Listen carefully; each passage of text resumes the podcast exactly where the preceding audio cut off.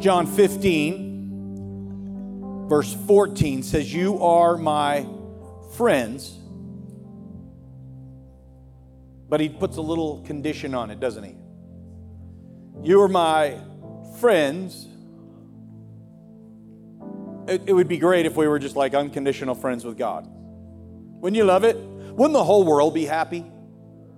Just do whatever you want. There's a condition. Everybody see the condition? The condition is, you know, there's going to be a condition if you ever hear the word if. There's going to be a condition. I'll give you this brand new Lamborghini if. Oh, great, great, great. Yeah, give me that Lamborghini. Give me that nice new Corvette, right? Speaking my language. If you pay one hundred twenty thousand dollars, right? I'll do this for you if. So husbands, our ears perk up when we hear if, right? Wives, if. Kids, I will take you to Disney World. Oh, yeah, yeah, yeah, yeah. If, oh, if you clean your room, then okay, I guess we're not going to Disney World. I guess it's fine. But what does he say in this one short verse? He says, you're my friends, which is awesome, right? And it's absolutely urgently necessary. But there is a condition. He says, if you do whatsoever I command you. Good news. Another place he says, my commands are not crazy, hard, difficult, miserable, ridiculous. My commands are not grievous, he said. His commands are very minimal compared to the promise. Aren't you glad for the promise? He's our friend. God is innocent, he's pure and holy, he's also offended and has every reason to be incensed towards us, the offenders, until we are reconciled. Until we're reconciled. In Jesus' name. I want to be his friend today. How about we make sure when we walk out of here today and we make our way, we're going to become the kind of people, if we weren't already, who are the kind of friends with him that when we have friends in this world, they recognize the glory, the capacity, the peace, and the authority that we have as being friends of God. And we can speak into situations that speak the friendship of God in our lives and create an open door for someone to find friendship with Jesus who were not friends before. In Jesus' name. Would you reach your hand up to your friend right now? God, I want to be friends. Lord, I don't want to miss out on a friendship with Jesus. Lord God, I want to make sure my friendship is solid, complete. I want to make sure, God, that it's certain. So help us today. God, help me to convey in the next few minutes a message that we hope and pray will be carried into the rest of our lives, from enemies to friends. In Jesus' name. Everybody say, in Jesus' name.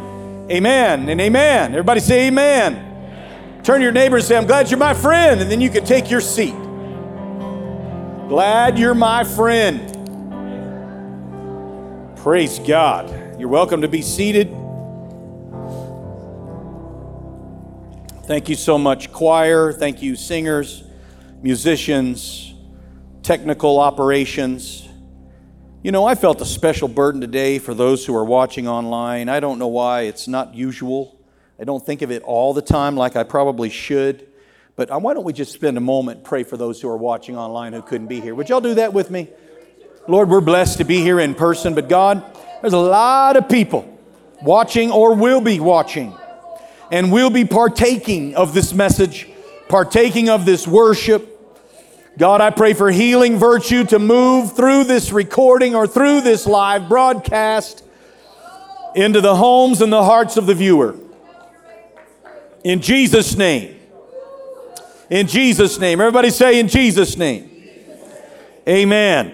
I'm so glad it's not limited to ten people in the sanctuary today with video operations and the rest of you staying at home. We really were... Man, we, those were miserable days. But can I tell you, we had some powerful anointing in these serv- in those services. We really did. Just us, few few of us gathered together. And I'm glad it's over with, and the pandemic has uh, alleviated, and here we are today with the privilege of knowing the power of the Holy Ghost. It doesn't fail us through times of our social and cultural dropouts. Praise God. Amen. Amen. I, I just felt like thanking those who were faithful every week while the rest of us got to kind of just chill because we didn't have a church to come to. We didn't have to worry about snow removal. Cleaning was minimal, you know, but there was a bunch who just said, okay, I'm not going to stop. And I, my church means enough to me that I'm going to stay faithful. I, I want to be one of the ten.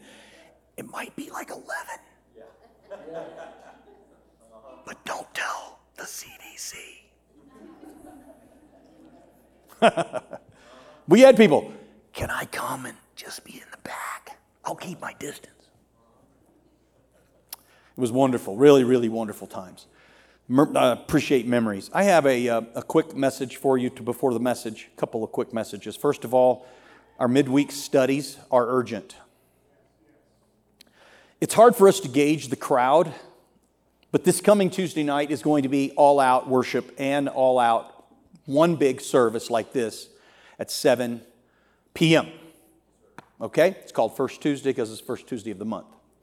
Please be here. Now, I won't tell you why you need to be here this Tuesday. You get a head start if you want to be an early achiever. How many of you have been known as an early achiever? Don't raise your hand. You already had your hand up. I already saw some people like, man, I was wishing he would ask. Anyway, early achievers.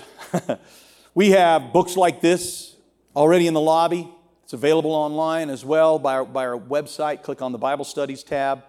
But this is the Spring twenty twenty-two devotion. It's got five days a week of reading leading up to each class, each session.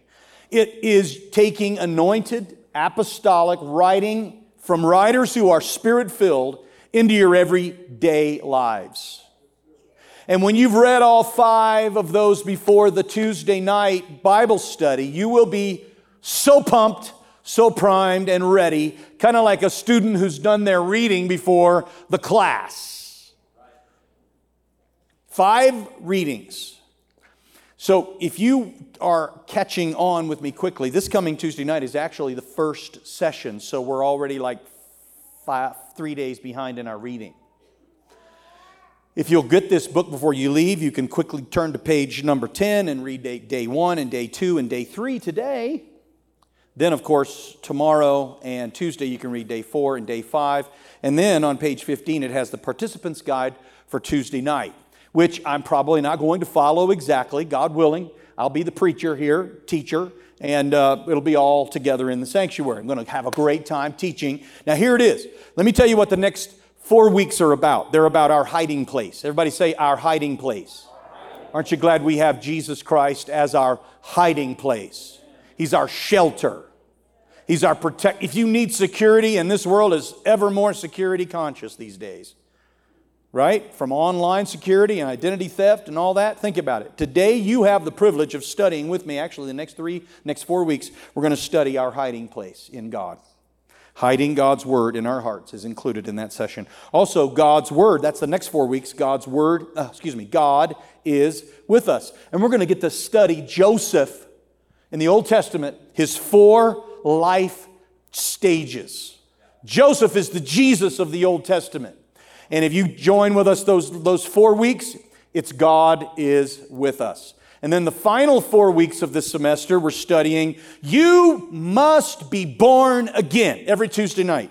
We're studying that for four weeks in a row, the New Testament plan of salvation. That is for those who are not already in another class. If you're in our new believers class called Elements, then you've got to wait till the next time around, and then you'll be able to partake of this, or you can take this home and read it right along with the rest of the the, the class, the, the church, and we'll not be will not be too far separated. You'll just miss the teachings on Tuesday nights. All right, now that's not all. That's not all. Tuesday night is very important. Tuesday night is not like an alternative optional if you feel like it. Tuesday night needs to become, after the pandemic, it needs to become urgent. I really want you to know that, because I do not feel like that Sunday morning is enough. We should not forsake the assembling of ourselves together. And I love the word assembling, because that really has to do with the gathering together in a corporate communal atmosphere, which we're doing every Tuesday night. But not only that, I believe you ought to try to be here, and let's all do this. Let's try to make, carve out time on Thursday nights for power-packed prayer. The worship in the sanctuary this morning, the atmosphere and the power of God, I can feel, you can feel, that's left over from Thursday night's prayer meeting. I feel it in my heart. We had a power-packed prayer meeting.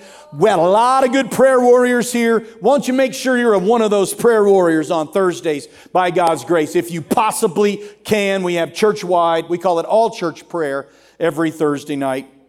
All of these things can be determined on our website, and you've got to make sure, of course, if I were you, make sure you're on a uh, on the, the uh, text list in case there are adjustments. All right. Now, last thing, and most importantly, I need to welcome Callahan Maxwell Heyman to his very first service. His very first service. And if he decides that he wants to preach a little while today, don't rush him off. Don't run out. Let him let him preach a little while. He might be might sound like crying to you. But I'm so excited about my precious grandson. My wife and I are so thankful. I'm telling you, she is the most magnificent grandmother on the planet. I'm telling you, I'm so thankful for my beautiful, my beautiful, wise wife, Sister Haman. She is the most young and energetic grandmother you've ever seen. And I'm so thankful for her. And, and I'm proud, so proud of this baby's mom, Sister Sheridan. What an incredible, anointed, and caring mother she is, which we would not have known so much as if she had, didn't have a baby. And son, I'm so proud of you. Thank you for your faithfulness to God. And here is one of the beautiful benefits of serving God and loving the Lord with all of your heart and staying faithful, and that is watch what God does, the fruit He brings into your life. And little Callahan Maxwell Heyman is truly eating them out of house and home. It won't be long until he'll be riding an A T V with Grandpa. Right, amen. We had our first chance to babysit last night. Boy, it was a heaven on earth. We got nothing else done. It's like the whole world could just wait. We got four hours. And yeah, little guy is awesome. So anyway, welcome. Thank you for letting me dote on my grandson for a moment there. That time doesn't count against me. Okay. John fifteen thirteen. Let's back up from what I already read. Remember, we read, "You are my friends if..." Let's, let's read the verse before that. You might not have realized, but there's a verse before that that's even more familiar than that. It says, "Greater love has no man than this, that he lay down his life for his friends. And you are my friends if you do whatever I command you. No longer do I call you servants, for a servant doesn't know what his, maker, his master's doing." Watch this. "But I have called you friends.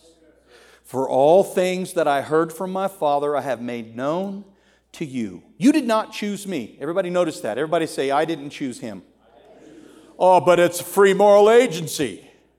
Oh, but I'm free to do whatever I want to do. I'm, I, I can, I'm a master of my own fate. So I'm choosing. No, no, no. No, no, no. Catch this. Jesus didn't say this. These weren't idle words. He said, "You did not choose me." But look what he did. "But I chose you and appointed you that you should go and bear fruit, and that your fruit should remain." Come on now, somebody. That your fruit should remain. That whatever you ask the Father in my name, He may give you. Wow. There's so much in that passage. What did we just read? What, what was in that passage? What stood out? Anybody be willing to belt it out? What stood out to you in that passage? Go. I love it. Who said that? Would you like a microphone? He chose me. Oh, but no, no, no, no. I'm American. I get to choose. No, no, no. You can choose whether or not, but if you do, you got to realize that the choice didn't start with you. He, oh my word, I'm about to get so far ahead of myself, it's almost time for an altar call and dismissal. You're like, oh, yeah. Okay, we're going to get to that in just a second. I got a, I got a, a big picture I want to show you on the screen in just a minute. But last week, remember, we did Politically Speaking, From Satan's Kingdom to God's Kingdom. Just want to give you a quick little where we are moment, put a little context to this. Next week, we're going to talk about, uh, which is Palm Sunday, by the way. We're going to be speaking mil- militarily the terms from defeat to victory. If you've ever felt defeat, you got to be here Sunday. And if you know someone who has felt defeat, bring them with you Sunday. From defeat to victory. And then on Sunday, Easter, we're going to be, April seventeenth, that's two weeks, we're going to be, by God's grace, we're going to be, biologically speaking, we're going to speak from death to life, as the title, from death to life. So today, I like to say we're diplomatically speaking from enemies to friends. Got that? From enemies to friends. That's today's message, from enemies to friends. Now, what I'm about to show you on the screen is a picture of what is on display at Saint Patrick's Cathedral in Dublin, Ireland. I really would love to take you all by charter jet and charter bus to this Saint Patrick's Cathedral today. But I, I'm sorry we have to just do it on picture. Because why? Because I like to be in Ireland myself. You know, at least taking pictures for a few days. But I want to show you a picture of a door, an ancient door. This is the door that's on display. This door actually is hanging on a special hanger to show it is special. It's memorialized. It's a rough-hewn ancient door with a chopped open, rough, rectangular opening hacked in the center. Y'all see that? It's right in the middle, hacked in the center. What you're seeing is the door of the cathedral to another room, past the, the vestibule there, when you look through that hole. What's up with this door? Well, this door is known as the door that brings to light the Irish expression chancing one's arm. I don't know if you've heard of that before, but chancing one's arm is where we is what we say when we reference this door. And if you wonder if anybody's ever said chancing your arm, this is where it comes from. In a snapshot background, here's what happened. In fourteen ninety-two, there were two Irish families who could not get along. Two prominent Irish families were at each other's throat. There had been bloodshed, there had been violence, there had been anger, there had been, there had been animosity between the two, and ultimately, obviously, hostility between the two families. The Ormonds and the Kildares. fourteen ninety-two, you weren't here, I wasn't here. But there's an interesting relic that was there, and it's this door. This door stood in a place that was the chapter house of Saint Patrick's Cathedral all the way back in fourteen ninety-two. This was the door. Well, this family feud that was going on between the Ormonds and the Kildares found the Earl of Ormond losing the fight. And he was running for his life from the Earl of Kildare. All right? He was at a point in time where they realized they were besieged and they had no choice but to take flight and get away from the Ormonds. And the Earl of Ormond, his name was James Butler. Ormond is those, actually I got it backwards. The Ormonds were those who rushed for refuge into the cathedral chapter house. As they rushed in, hot on their heels, here comes the Kildares. They slam the door, bolt it as many times as they possibly can. And the Kildares go bumping up against the door and safe inside, at least for the moment, is the Ormond side of the feud. The Kildares banging on the door, trying to get in, but they obviously stayed safe for a time inside this cathedral chapter house. Well, enough time went by. The fighting had to come to a stop because of this door that was in the way. Ah, doors. Doors can slow things down, can't they? This door was the thing that was holding back more bloodshed. But it came when it came a time when the Earl of Kildare stopped, took a few breaths, and realized this is foolishness for us to be fighting like this. I don't know what came over him, but something came over him, and he said to himself, here we are, two families worshiping the same God, in the same church, living in the same country, trying to kill each other.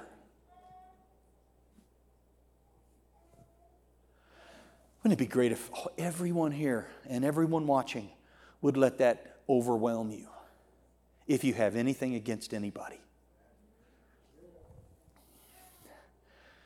God help us today to catch this. Enemies at each other's throat.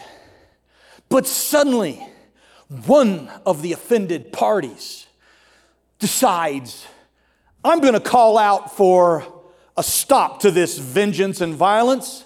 So he raised his voice to Sir James inside, and uh, as the inscription on the door says, which you can't read, but it says that, that Sir James uh, was called out to, and it was on the outside, Gerald Fitzgerald, Earl of Kildare, is hollering out these words, I'm undertaking to my honor that I will receive no villainy. I have a translation for you. In other words, he was saying, I'm going to begin a process of peace, and I promise that I won't hurt you anymore. Well, afraid of further treachery, Ormond on the inside, uh-uh, uh-uh, no, no, I'm not going to open that door. No, no, no, no. He can holler all he wants, but I'm not opening this door. We're going to be enemies to the end. Whatever his attitude was, he said, no, don't anybody touch that door. Don't anybody touch those bolts. Leave that thing closed. We're not going to open this door. Not on my life. Well, it wasn't but just a little bit longer, and they heard some crashing and some banging against the door. And guess what? Kildare on the outside seized his spear and he cut a hole in the door that was big enough.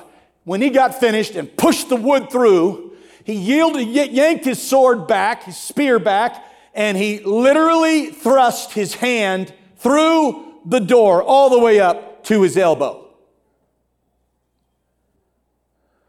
Totally chancing to have his arm cut off. But to his surprise,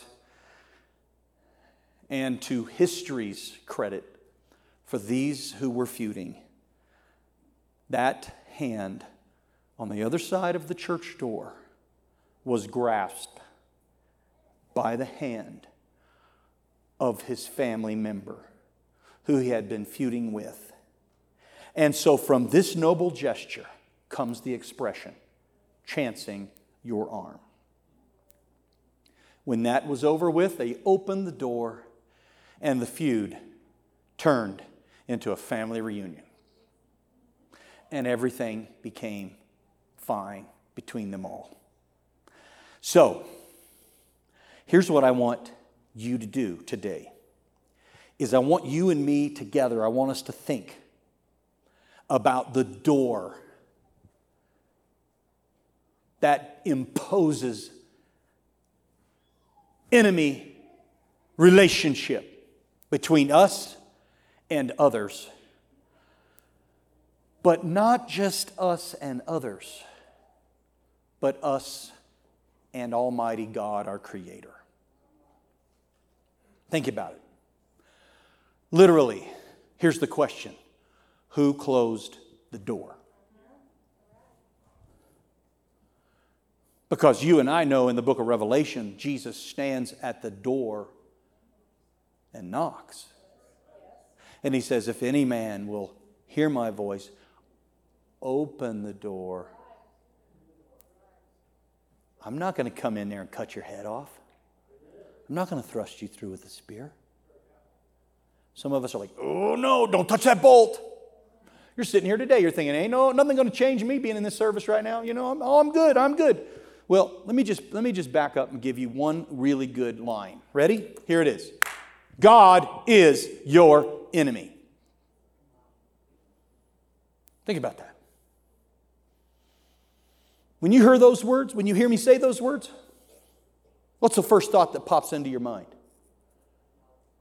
I'm going to say it again. Look at you in the eye. God is your enemy.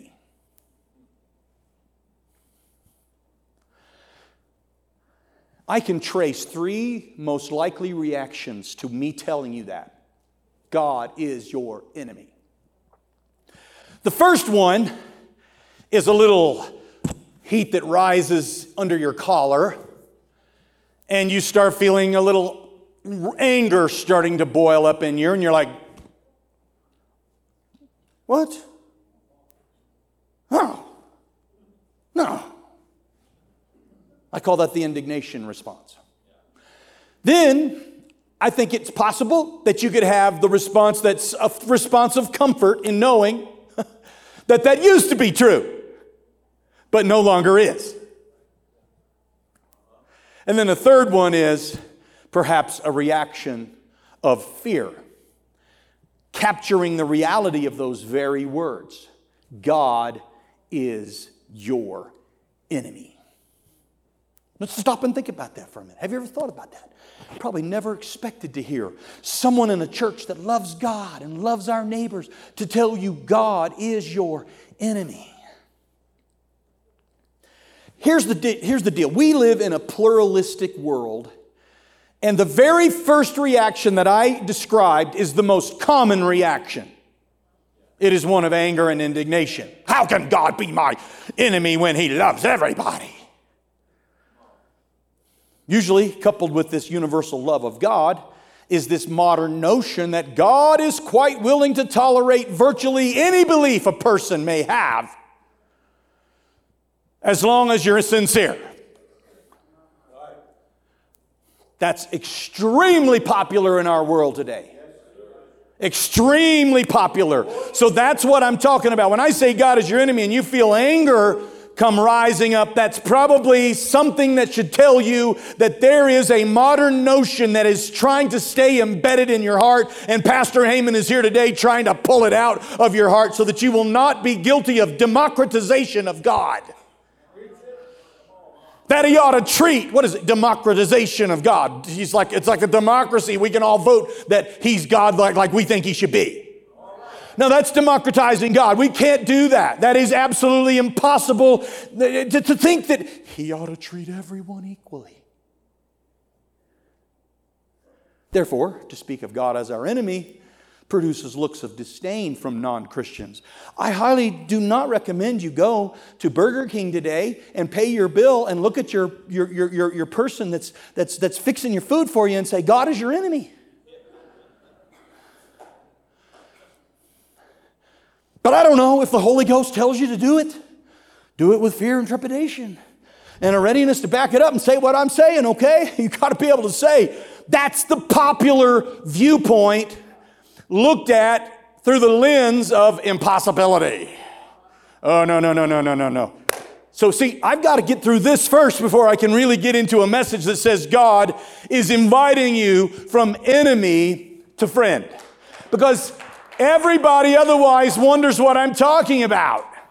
We're all God's friends.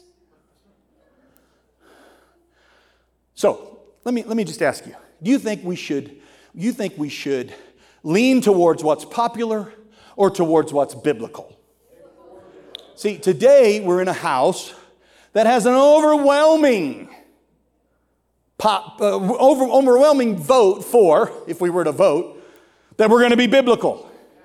We're concentrated from all over the city, this region here today, in an audience that we love God, we love His Word. But I have a feeling if you were on a talk show today and you said call in or vote online, what should we, what should we do with our lives? Should it be biblical or popular? The way we look at God, should it be biblical or popular? Here's what I want to preach today in the next few minutes. We must banish the belief that God relates the same way to all people. Stop and think about that. Because a bunch of you, like me, I have to stop and think about this. Otherwise, I get absorbed into the world that I'm living in. And if we don't come to church regularly and study God's Word regularly, we can become absorbed into the world we live in, and we just fade into the background, and the salt loses its savor, the light dims and even goes out, and we are of no use whatsoever to anybody else, and of course no use to God. So what we've got to do is say, God, I am going to banish the belief that you relate the same way to everybody. It's popular, but it's hardly biblical. So, so does God indeed relate differently to a wicked man versus a righteous man? Yes, He does. You know how I know? Because in the middle of a wicked world, Noah found grace in the eyes of the Lord. Why didn't everybody find grace in the eyes of the Lord? See, that would be popular.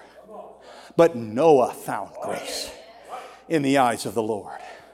Oh my word, that's the kind of God you Christians believe in? No, it's the kind of God that's in the Bible. And I didn't write it. And thank God it stands after thousands of years and so much scrutiny, you'd never believe it. Been through floods and fires and through so many purges trying to get rid of it, but it is still a powerful bestseller in the world's book list. I say praise God for the Word.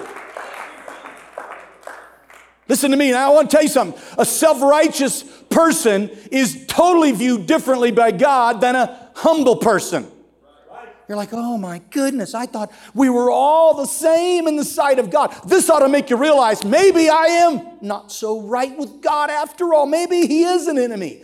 If there's even the slightest chance that I'm His enemy, I want to sp- I want to spend time praying and asking Him to make me His friend. And do whatever it takes. A self-righteous versus a humble person. Luke eighteen, fourteen says, I tell you, one man went down to his house justified rather than the other. For everyone who exalts himself will be humbled. And he who humbles himself will be exalted. I'm telling you, God does not relate the same to everyone. He's related. He relates differently to those who please Him versus those who do not please Him. Oh, but Pastor, I thought we were all in this together. One great big ball of fuzzy ball of love that's spinning through space. You know we're not. I think something's ticking in our hearts now. And the world, I believe, is starting to wake up to a realization. It's a terror. It's a world of terror and bloodshed we're living in. Warfare and treachery, deceit, so much scandal, junk going on in our world. You know what ought to make us realize? I'm going to be a man or a woman of God. I don't want to be an enemy. I want to be a friend. Here's what I'm talking about. First Corinthians ten five says, but with most of them, God was not well pleased. For their bodies were scattered in the wilderness. God saved one generation out of another generation. He chose one over the other because One pleased him and the other didn't. To the wise and the learned versus little children. Okay, what about that? Well, Matthew eleven twenty-five. Jesus answered and said, listen to this. Jesus said, I thank you, Father, Lord of heaven and earth. Watch this.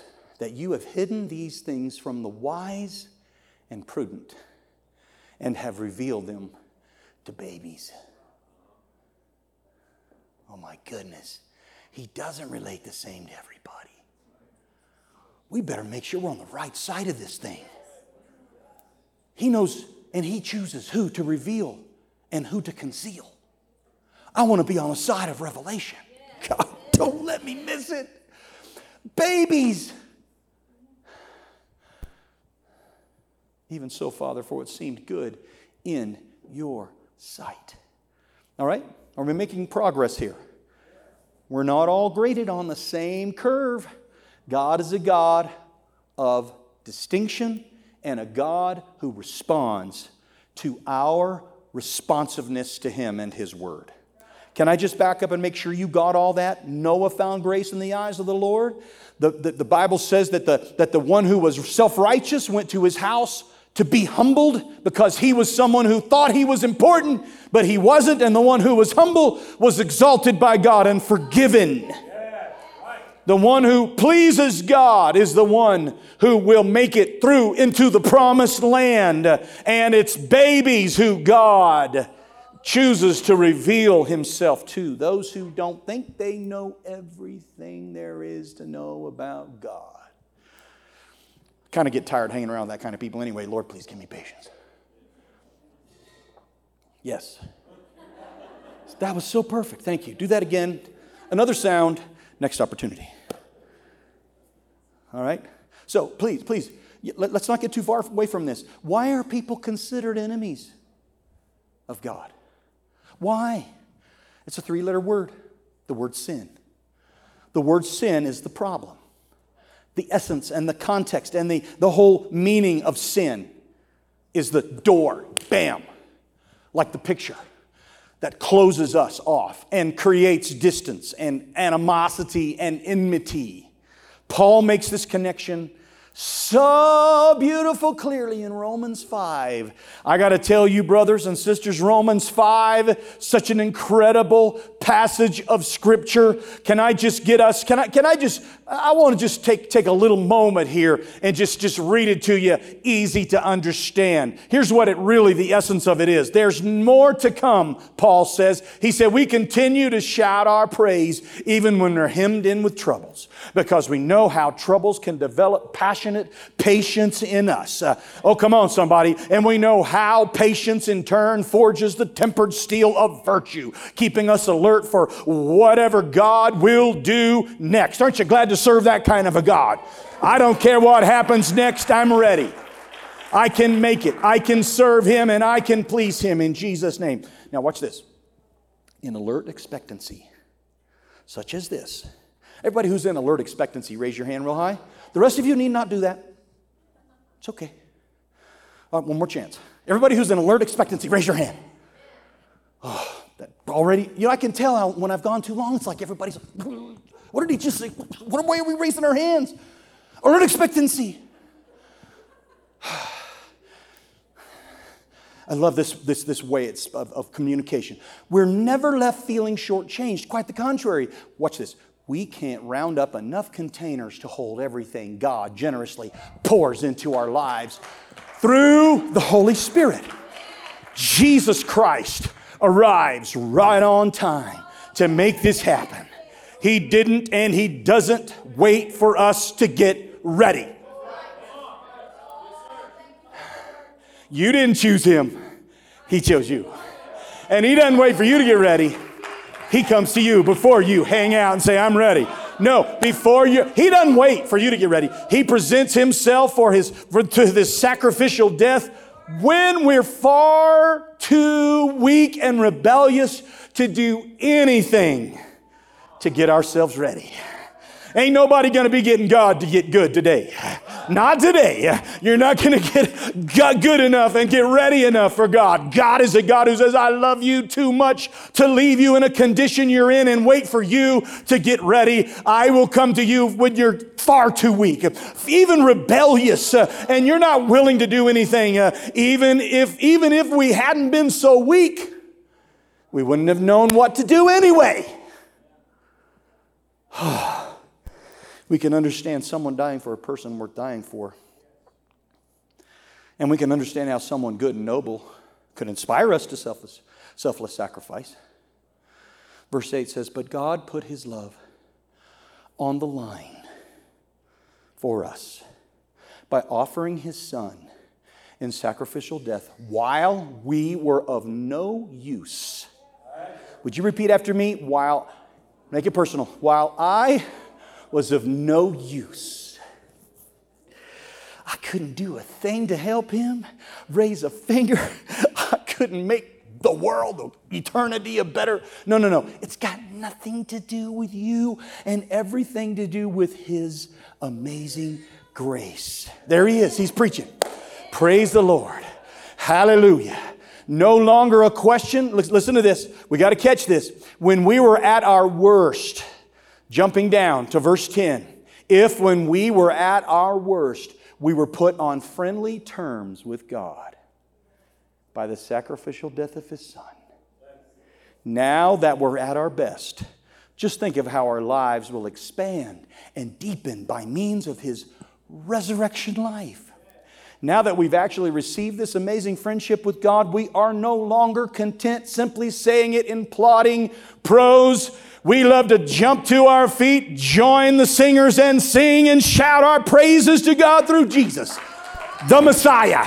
And we say, thank you, Lord, for saving me. Amazing grace, how sweet the sound that saved a wretch like me. Before I was even capable of praising you, you put your name on the line. Here's more familiar words. What I just read in more familiar words, but God demonstrates his own love toward us in that while we were still sinners, Christ died for us. Much more than having been justified by his blood, we shall be saved from wrath through him. For if when we were enemies, which we all were, and if you are, you have no worries. Because today's your day. Folks, do you see verse ten on the screen?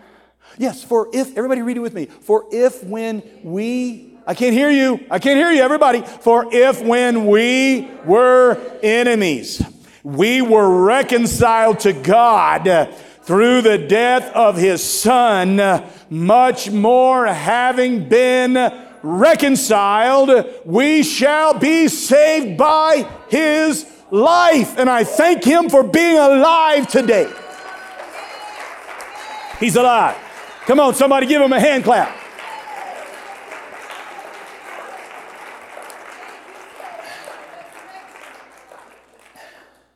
Now in English, the word reconcile, I want you to think about this for a minute because that's so powerful in this passage. The word reconcile pops up four times in two verses. So important. The English word reconcile. Everybody say reconcile.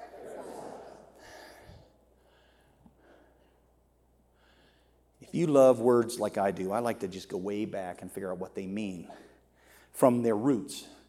In the Anglo-French and Latin origin, it really means recounsel. And counsel means to have been brought to a place of harmony. So to do it again, recounsel, reconcile. In the dictionary, it means to restore to friendship or harmony. And the word reconcile is the perfect word translated for the Greek word, which I'm not going to share with you today because it's not important. But if you look at that word in the Greek, there is no more perfect word than reconcile. I want everybody to say reconcile with me. Biblical reconcile, biblically reconciling. Can I just share something with you real quick? It's not a two-way street. Okay, this is so important right now. It's not a two-way street. It's not where, boom, I'm offended because you offended me, so I offend you, and now we both are offended. That's kind of like we're on either side of the net, you know, love, love, oh, fifteen love, whatever, twenty love. And then it's hopefully fifteen fifteen and hopefully fifteen twenty, and then it's twenty twenty love. love. You know, what, what, what game is that? If you know what game that is, say it real loud. Oh, praise the Lord. Are y'all getting excited to have some warm days to go back out and do that? That's when it's kind of like two sides. Two sides equally. Two sides that both have a dog in the fight. Listen to me. Listen, this is so important. Can I tell you, it's not talking about two parties leaving something on the table in an act of compromise. That may be your first thought. That's what reconcile means. No, no, no, no, no. In this Greek word, the biblical reconciliation concept here is not two people who've been equally offended on equal sides of the net, spaced out. No, no, no. There is one side who's produced all of the offense. And one side that's entirely been wronged and offended. Somebody needs to stop and think about this for one minute. This is the heart and the core of this message right now. There is one side that has been sinful, and the other side has been holy and has never changed his holiness. And sinfulness is something that comes because of disobedience in the Garden of Eden. Man, women, boys, girls, we are the felonious. We're the error party. We're the party of offense. We are the ones who offend. God is the offended. He never offends you. He never wants to get back at you, and he never wants to hurt you. He's a God who says, you know what?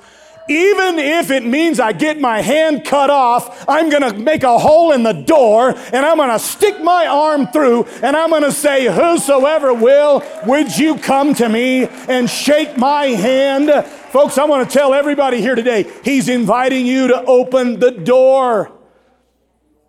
Biblical reconciliation is one-sided. Stop it. Stop and think about that. It originates with God. We love because he first loved us. If God had not made the first move towards reconciliation, there would be no resolution. All, all of us humans would be in continuous active, rebel, active rebellion against an angry God, and there would be no recourse but for him to just wipe it all out and start all over. But you know what he did? He said, no, no, no. I'm not going to wipe it all out. You know what I'm going to do? I'm going to wipe out sin. The wrecking ball of the cross and the blood of Jesus Christ comes in against the animosity of humans, and it crashes through, and it opens up a way when you didn't deserve a way and when you didn't make an effort.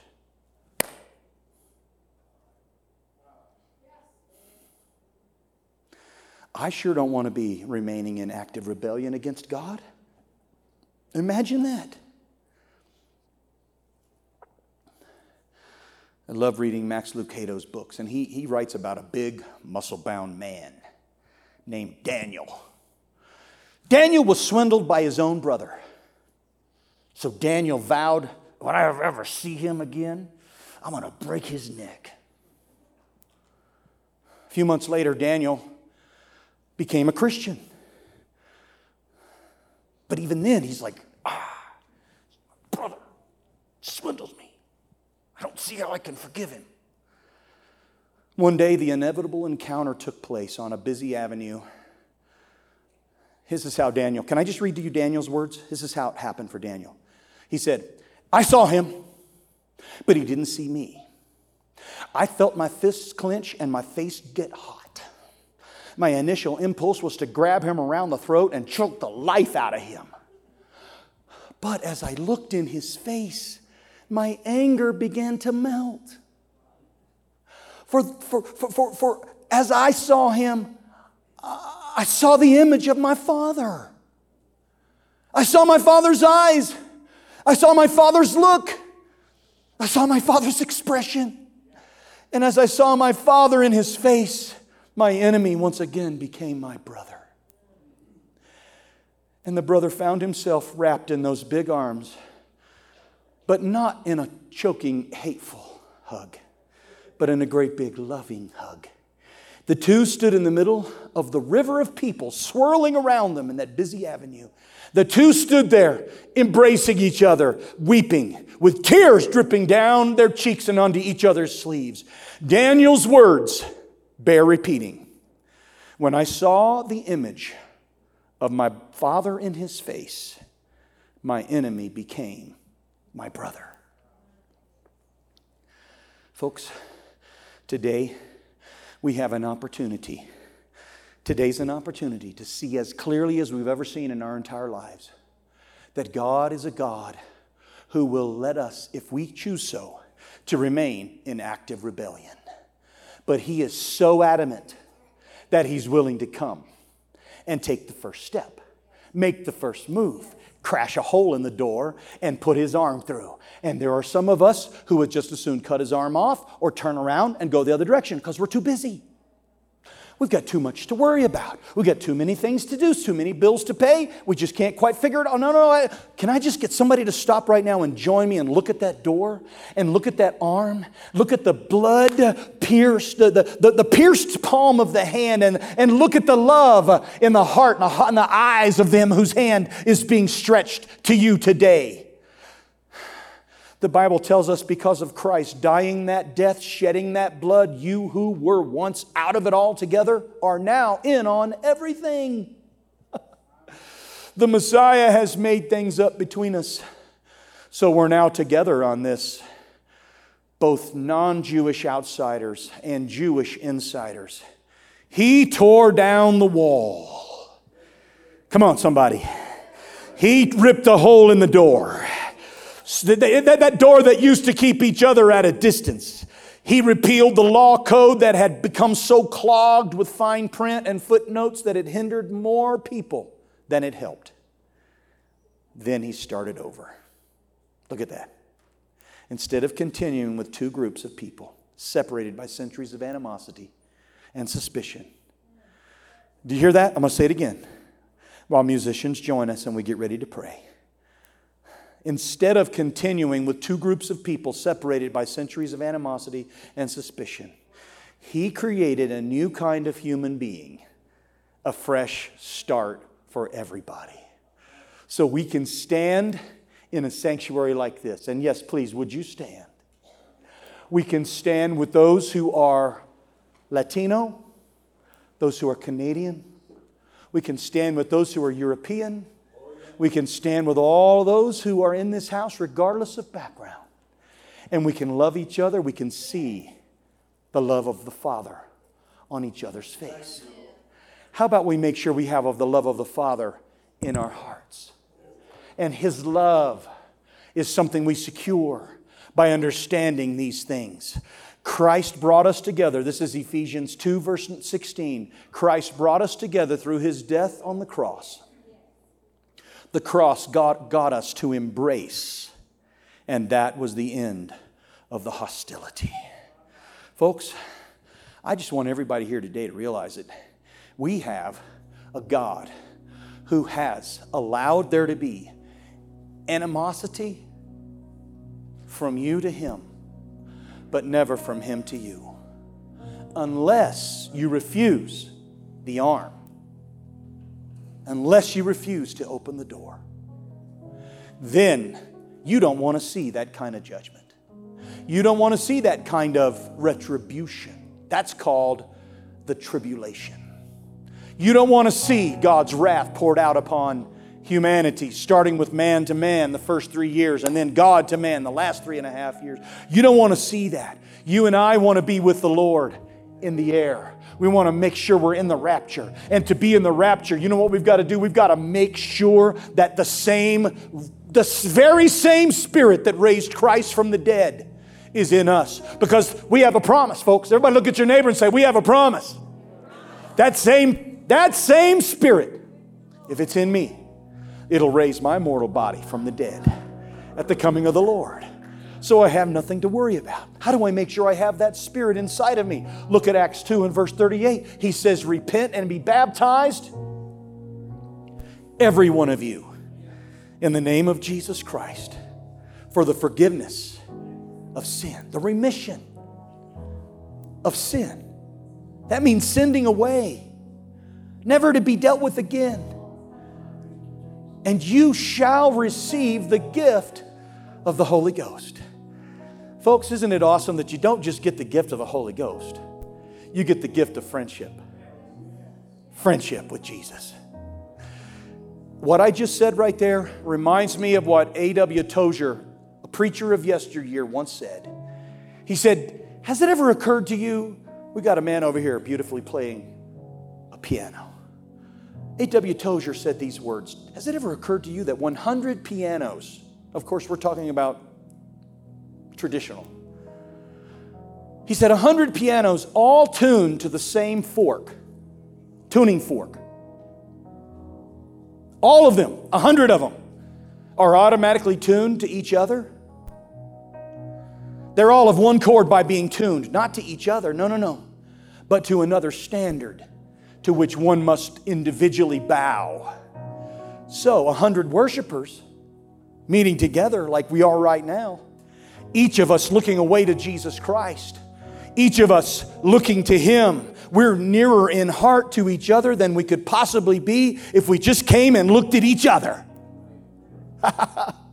This is the way and the only way we can truly become unified in our spiritual hearts and minds, by turning our eyes away from ourselves and on to God. And when we do that, we look to God, we're going to then turn and look at each other and realize there is a unity we never experienced before. That's what we do when we see the Father in each other's face. And then we can praise Him and worship Him together in the kind of unity they had on the day of Pentecost. And it all comes down to us recognizing, I don't want to be an enemy of God. I want to be His friend. So what do I do about it right now? Here's what you do. You want to join us? Anybody here today who has not yet accepted that handshake by obedience to the Scripture and has not yet one hundred percent, or maybe it's been a while since you have, allowed the Spirit to flow through you and get into a mode where you lose control of your tongue. Maybe it's been a while since you prayed to the point where you pray through to tears.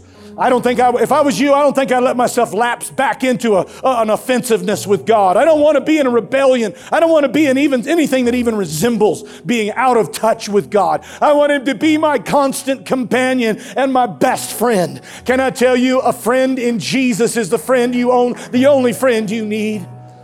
So how about it together as a congregation? You do your best to make a move right now. I want to invite anybody and everybody who'd like to come to this altar and say, God, I'm ready for a refreshing. Lord, I'm ready for you to touch and let me get a fresh start. God, my friendship with you, I want it never to be on the line. I want my friendship to, with you to be secure. I want to be right with God every step of the way and every hour of every day.